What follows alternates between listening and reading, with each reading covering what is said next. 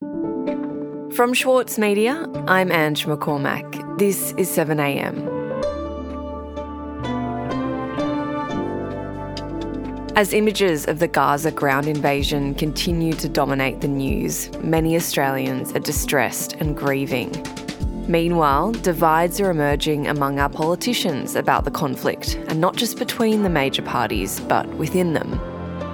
Today, columnist for the Saturday paper, Paul Bongiorno, on how bipartisanship has been lost over conflict in the Middle East and the fault lines between friends and colleagues. It's Friday, November 3rd.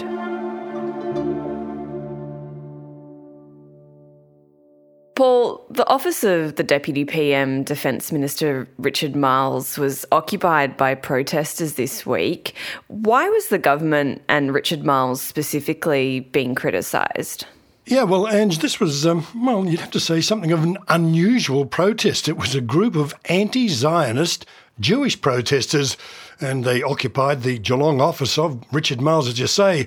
They were calling for the Australian government to withdraw diplomatic, economic, and military support for Israel. Protesters have taken over the office of Deputy Prime Minister Richard Marles. The anti Zionist Jewish activists have used bicycle locks to secure themselves in the reception and refused to leave the group. The protesters physically locked themselves uh, in the office before police asked them to move on. Five of them were arrested for trespassing.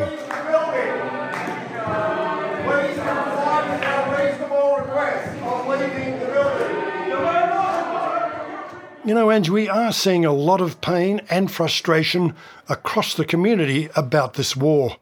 There's also grave fears about anti Semitism being inflamed here in Australia. I spoke with one of Labor's three federal Jewish MPs, Josh Burns. Uh, he holds the Melbourne seat of Macnamara. And he told me there's a growing hostility to the Jewish community as the war progresses. The community is really on edge, he says, and he's never seen it this bad. There's a lot of online abuse, a lot of hate being directed at the Jewish community, as there is a lot of uh, hate being directed at the Islamic community. Burns said he was concerned by both anti Semitism and Islamophobia spreading and was growing increasingly concerned about misinformation and hate speech spreading here in Australia. You know, people are pointing fingers, people are talking at each other, people are, are, are directing you know, anger and, and, and misinformation at one another and they are trying to hold their own and stand together in and amongst all of that noise, but it is really difficult. And I and these kind of social fault lines are very difficult for the government to navigate.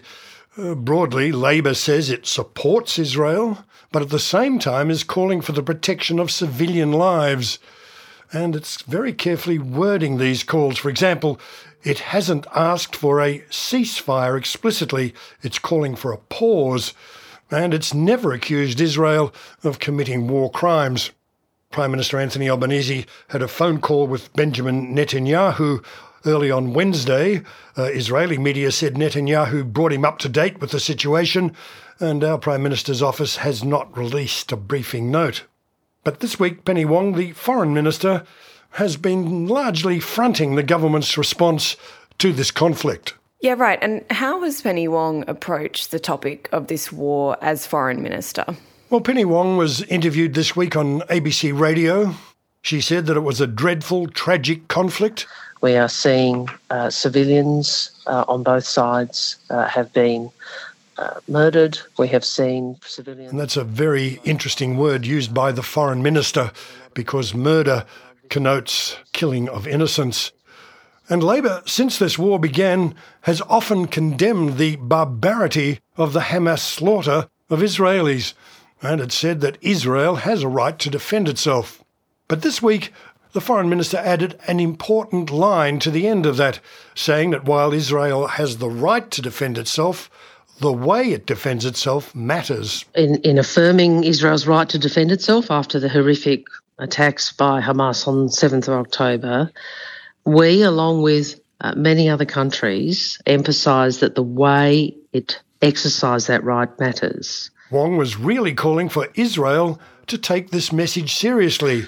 When Israel's friends urge Israel to protect civilian life, as we have, it is critical that Israel listens. The Foreign Minister said the United Nations vote in the General Assembly this week shows that the international community will not accept continuing civilian deaths. And Paul, as you mentioned, there's quite a big split in the Australian community about this war. Are we seeing some of those same tensions play out within the government itself? Well, no one's quite breaking from Penny Wong's hymn sheet as foreign minister. A couple of her cabinet colleagues uh, have, have, gone close uh, in the broad, although all of them uh, have attacked the atrocity and the barbarity of Hamas. But opinion on this conflict doesn't break down neatly across communities or even left right lines. Uh, the Industrial Relations Minister, Tony Burke, who's also leader of the House, very senior in the government, he's one with deeply held convictions, and his Western Sydney electorate has a significant Muslim population everybody in, if I go through the suburbs across from, from Belmore, Lakemba, where I live in Punchbowl through to Bankstown, pretty much everybody knows somebody who has lost someone. In an interview the other week on Radio National, while he was careful never to depart completely from Labor's official position, he was pretty candid, but the Foreign Minister's office wasn't all that happy that he didn't condemn uh, the use of the word apartheid or genocide uh, when it comes to what was happening in Gaza. We can't say we only grieve for certain people who are slaughtered. Burke did make a plea, saying that as Australians, we can't engage in what he called competitive grief. And this is the idea that somehow, if you express sympathy for Palestinian deaths, you're denying the pain of Israeli and Jewish families. But Ange, just at a time when there's such pain across the Australian community and risk of division, Peter Dutton gave an incendiary interview last weekend and he attacked Tony Burke.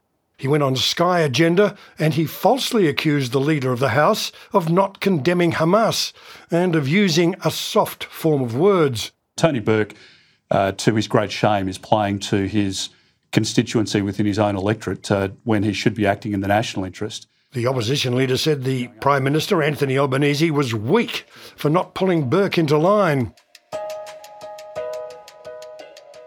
You know, Ange, it does pose the question as to what constituency Dutton is playing to with these comments and why he's injecting such harsh rhetoric into a moment when so many Australians are so distressed.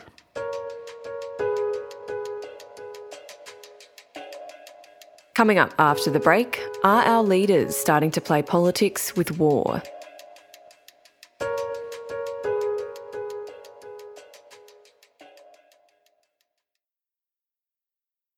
Anne Enright is used to receiving praise for her depictions of family, but in her latest novel, she wants readers to know there's a lot more going on.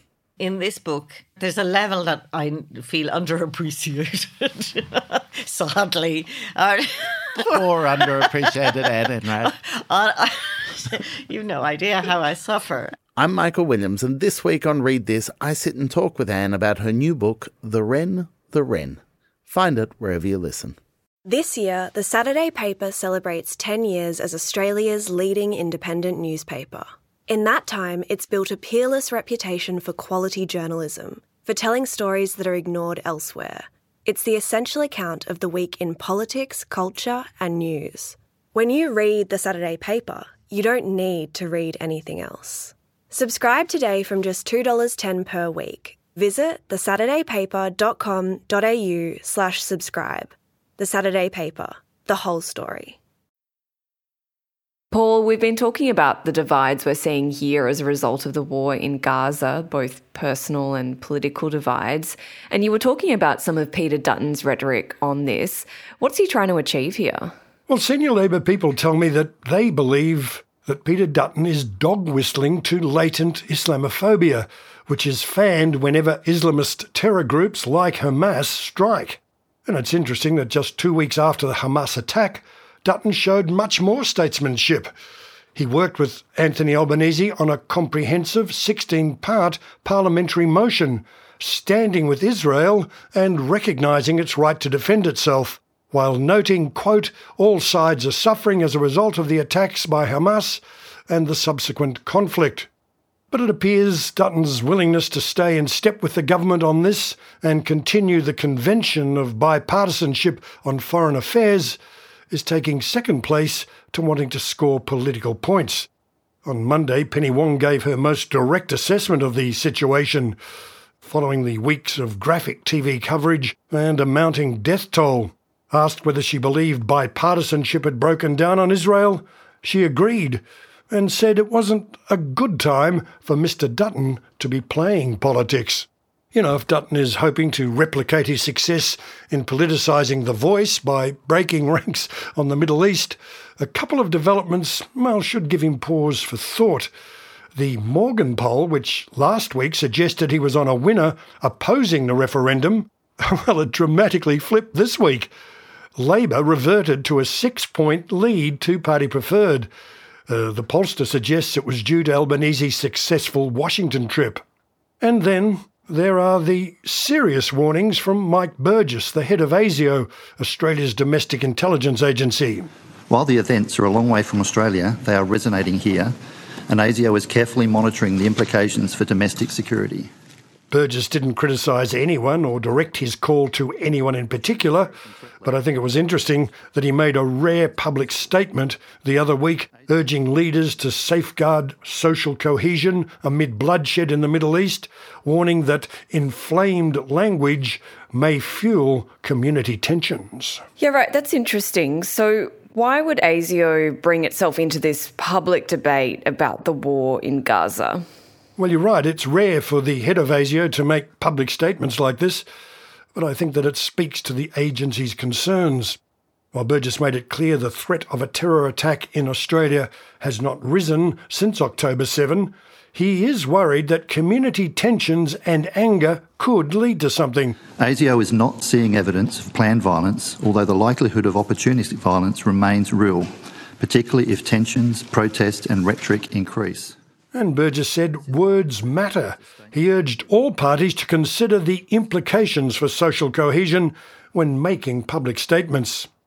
The other week at Senate estimates, Green Senator David Shoebridge put to Burgess that all communities in Australia should feel the same level of respect and protection from ASIO. And the security chief actually completely agreed with that sentiment. And finally, Paul, I want to ask what all this domestic politics in Australia means for the war in Gaza and the people there. What is Australia doing right now, and what influence is our policy having? Well, Australia has upped its humanitarian aid to Gaza to $25 million, and it's urging a pause uh, in hostilities so much of it can get through. At the same time, Albanese echoes Wong when he says it's important to recognise that Israel has a right to defend itself, but how it does it matters. And this very line was used by our representative at the United Nations in the debate over a ceasefire. Australia, of course, is a close ally of the United States. Uh, it supports President Joe Biden and agrees with him earmarking a further $14 billion in military and other assistance to the war effort. Of course, what gives this latest Middle East tragedy particular force in our country is we are home to significant Jewish and Muslim communities, with relatives and friends suffering on the front line. In the Australian Jewish community, many are the children and grandchildren of Holocaust survivors who see in Hamas's extermination fanaticism a revival of those horrors, while the Palestinians fear that Israel's relentless bombardment of Gaza is also a present threat to their very existence. You know, Ange, there's only deep pain here. Paul, thanks so much for your time today. Thank you, Ange. Bye.